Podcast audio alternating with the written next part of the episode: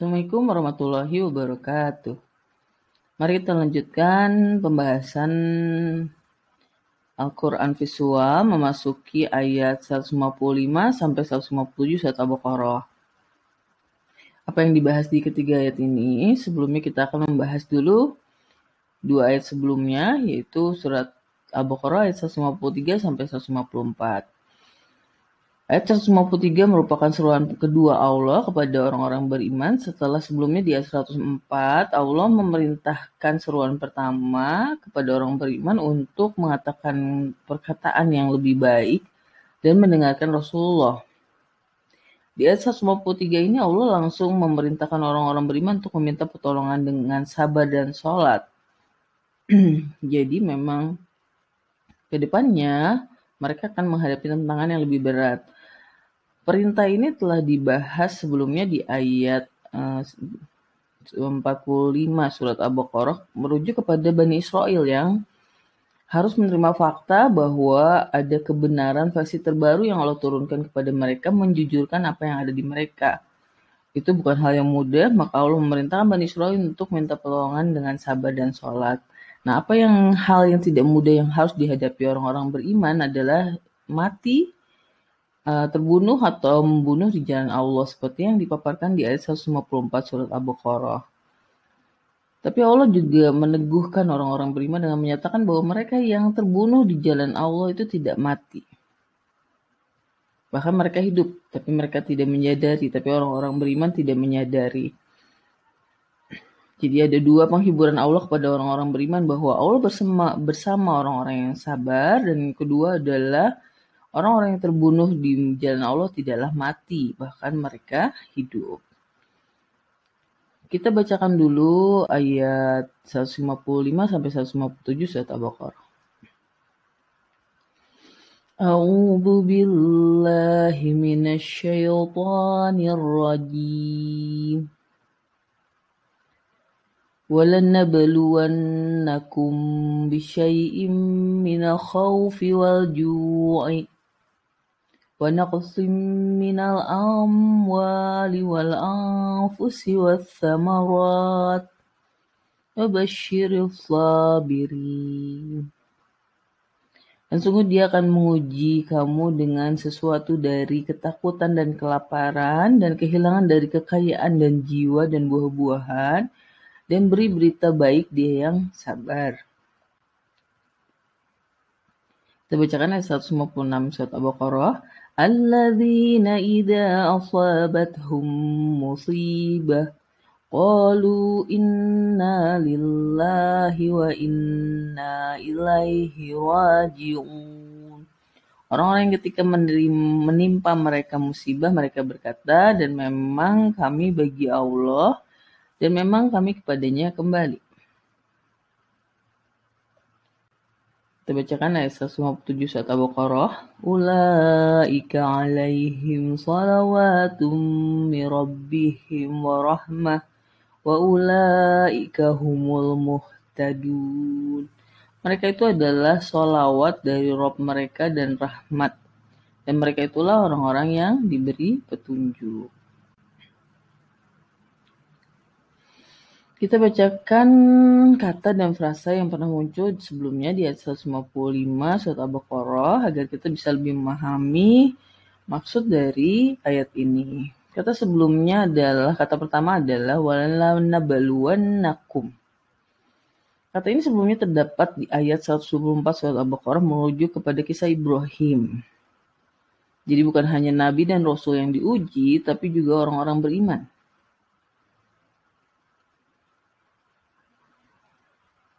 Tentu kita sudah tahu bahwa di kisah Ibrahim, Ibrahim mampu memenuhi apa yang Allah uji itu dengan baik sampai dia dijadikan imam bagi seluruh manusia. Lalu kata keduanya adalah al-khawf, sebelumnya terdapat di ayat 38, 62, 112 surat Al-Baqarah merujuk kepada balasan bagi mereka yang mengikuti petunjuk, beriman dan beramal solih juga mengislamkan wajah dan beramal, berbuat baik. Ini berarti kesimpulannya Orang-orang yang beriman dan beramal soleh tidak akan mengalami ketakutan. Walaupun Allah menguji mereka dengan hal-hal yang membuat mereka bisa jadi takut.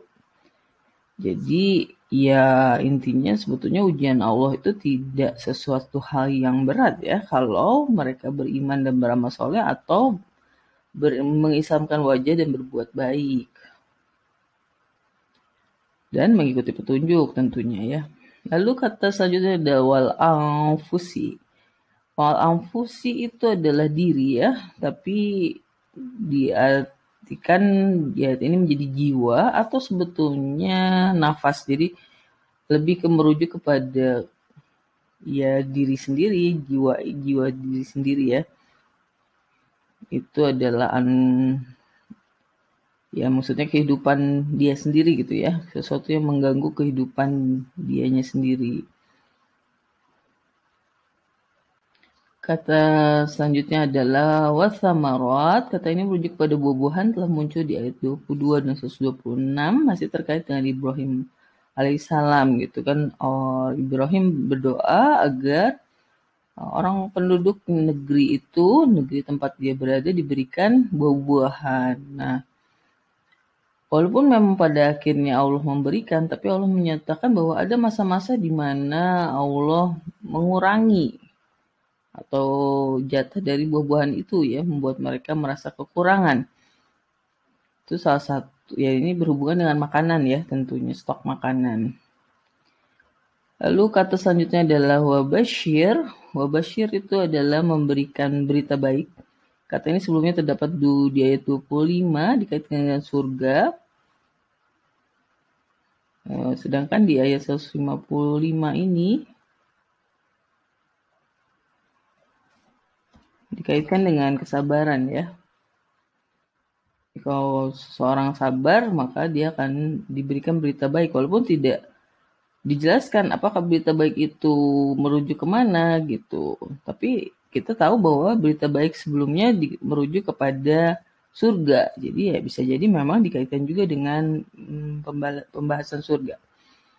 Lalu as-sabirin, kata ini sebelumnya terdapat di ayat 53 surat Al-Baqarah, dikaitkan dengan meminta pertolongan dan sabar dan sholat bersama dan Allah bersama orang-orang yang sabar. Jadi ya itu hmm, ayat 155 ini masih terkait dengan seruan Allah kepada orang-orang beriman untuk meminta pertolongan dengan sabar dan sholat. Lalu kata selanjutnya adalah seratu di ayat 156 surat Al-Baqarah adalah asabathu asabathum diartikan menyerang. Dilanjutkan dalam bentuk aktif participle uh, verb 4 yaitu musibah.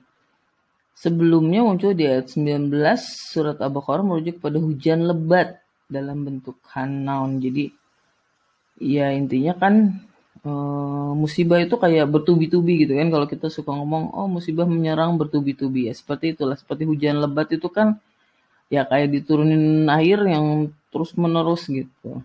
Nah seperti itulah ya, suasana dari kata musibah. Lalu frasa yang kemudian dibahas adalah inna lillahi wa inna ilaihi rajiun. Frasa ini sangat terkenal, tapi sebenarnya makna dari frasa ini?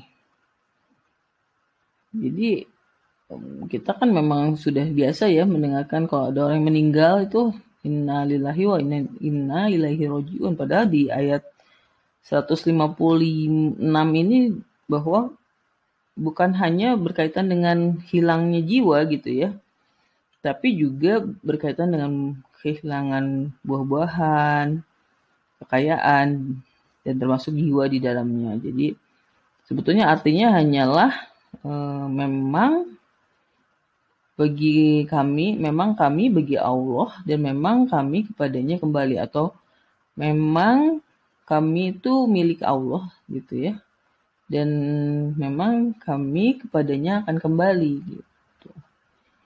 Jadi apa maksudnya? Ya untuk bisa lebih paham kita harus menelaah frasa ini kalaupun muncul di ayat selanjutnya. Tapi intinya bahwa Ya sebetulnya intinya karena kita adalah milik Allah, maka Allah berhak untuk berbuat apa pun sebetulnya sama kita gitu dan eh, bahkan kita nanti akan dikembalikan lagi ya. Ya kalau kata kembali itu saya selalu ingat pada uh, anjing ya, anjing pemburu yang memang itu kalau pergi itu kan pergi, pergi memburu itu pasti apa yang diburukan itu dikembalikan lagi ke Allah, ke pemiliknya ya. Ya jadi intinya seperti itulah gitu. Kita tuh doing satu something itu memang diperintahkan dan apa yang kita perintahkan itu dibalikin lagi ke Allah gitu ya. Jadi yang seperti itulah gambaran kembali kepada Allah dan kita itu milik Allah. Lalu rojiun kata ini dalam bentuk yang sama terdapat di ayat 46 surat Al-Baqarah merujuk pada orang yang khusyuk. Jadi bagi orang yang khusyuk musibah bukanlah hal yang berat. Yang khusyuk juga kan dikaitkan dengan meminta pertolongan dengan sabar dan sholat. Apa itu orang-orang khusyuk? Itu adalah orang-orang yang um, berprasangka, berprasangka bahwa dia akan kembali, akan menemui Tuhannya dan akan kembali kepadanya. Jadi kekhusuan juga bagian yang penting dalam hal um, meminta pertolongan dengan sabar dan sholat ini gitu. Makanya ya ini ayat 156 ini masih juga merujuk kepada uh, ayat 46 ya masih terkait lah dengan uh, seruan Allah kepada Bani Israel. Jadi kehusuan itu akan membuat orang-orang manusia itu menyadari bahwa ya kita kan nanti bakal baik lagi ketemu Tuhan dan kembali kepadanya gitu. Makanya juga sebetulnya apa pun yang menimpa manusia, musibah-musibah yang menimpa manusia ya seharusnya tidak merontokkan iman ya, tidak merontokkan iman, malah menguatkan iman karena dia akan semakin yakin bahwa iya ya, apa pun juga yang kita inginkan atau kita rencanakan sebetulnya tetap puasa itu di di dalam kekuasaan Allah gitu. Karena kita milik Allah dan akan kembali kepadanya. Kita tuh akan mempertanggungjawabkan apa yang kita usahakan saja itu aja gitu. Kita bacakan lagi kata yang pernah muncul di ayat 157 surat Al-Baqarah. Kata ini ada solawatun. Merupakan bentuk yang sama dengan sholat. Kata sholat, tapi diartikan berbeda, berbeda, yaitu berkah. Karena kata sholat sendiri berasal dari kata doa atau memberkati. Jadi, kalau selama ini kan kata sholat itu dikaitkan manusia ke Allah gitu ya mendirikan sholat gitu kan selalu. Tapi di ayat 157 ini Allah yang memberikan sholawat kepada orang-orang yang sabar. Jadi seakan-akan Allah yang sholat kepada manusia gitu ya. Seakan-akan loh ya. Nah jadi eh, karena kesabaran itu jadi sesuatu yang eh, berharga banget gitu. Nah ini juga harus dipahami lebih lanjut tapi intinya itu ya kira-kira dipaparkan di ayat 157 atau Baqarah ini. Lalu kata rohmah, warohmah, sebelumnya terdapat di ayat 64 dan 105 surat Al-Baqarah dikaitkan kepada karunia-Nya. Sedangkan pada ayat ini dikaitkan dengan berkah atau sholawat ya. Jadi uh, biasanya digabungkan dengan kata fadlin, fadlun gitu ya. Sekarang dikaitkan dengan kata sholawat. Apa perbedaan antara keduanya ya belum kita pahami lebih dalam lagi, kita harus belajar lagi ayat-ayat Allah yang menggunakan kedua kata ini. Lalu al-muhtadun, kata ini terdapat di ayat 16 surah Al-Baqarah diberikan kepada orang-orang fasik yang tidak mendapat petunjuk. Jadi mereka yang dibahas di ayat 155 sampai 157 adalah golongan yang bertakwa. Jadi Allah menggunakan idiom-idiom yang mirip, saling berhubungan, tapi tidak melulu itu dan itu membuat kita satu pihak memang uh, harus memaham lagi mencoba merecall kembali ingatan kita tapi satu pihak kita juga jadi merasa Al-Quran tuh nggak flat gitu ya karena um, kaitan kaitannya itu nggak baku gitu walaupun merujuk pada hal yang sama. Lalu kesimpulannya masih dalam rangkaian perintah untuk meminta pertolongan dengan sabar dan sholat di ayat 153 surat Al-Baqarah Kumpulan ayat 105 55 sampai 157 ini memperjelas makna kesabaran dan balasan yang diterima bagi orang-orang yang sabar. Setiap manusia pada dasarnya akan menerima musibah, tapi bagi orang-orang beriman musibah itu menjadi ujian. Dan jika mereka lulus, mereka naik derajat menjadi orang-orang yang sabar. Setiap ujian akan mengokohkan kekhusuan mereka, mereka semakin yakin akan bertemu dengan Rob mereka dan kembali kepadanya. Itulah yang membedakan orang-orang beriman dengan orang-orang yang tidak beriman karena sering kali ujian bagi orang-orang yang tidak beriman akan merontokkan jiwa gitu, akan membuat mereka semakin merasa jauh dari Tuhannya malah kabur atau ketika mereka tidak menghadapi malah mereka membunuh diri sendiri ya. Jadi ya ternyata musibah bagi orang-orang beriman itu adalah suatu hal yang bisa menaikkan derajat mereka di hadapan Allah karena kesabaran mereka.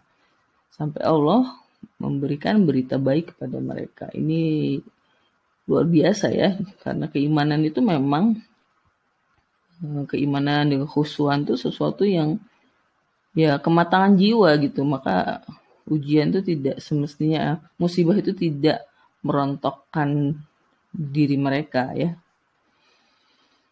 Kita bacakan ketiga ayat ini sebelum kita tutup pembahasan ayat 155 sampai 157 surat Al-Baqarah.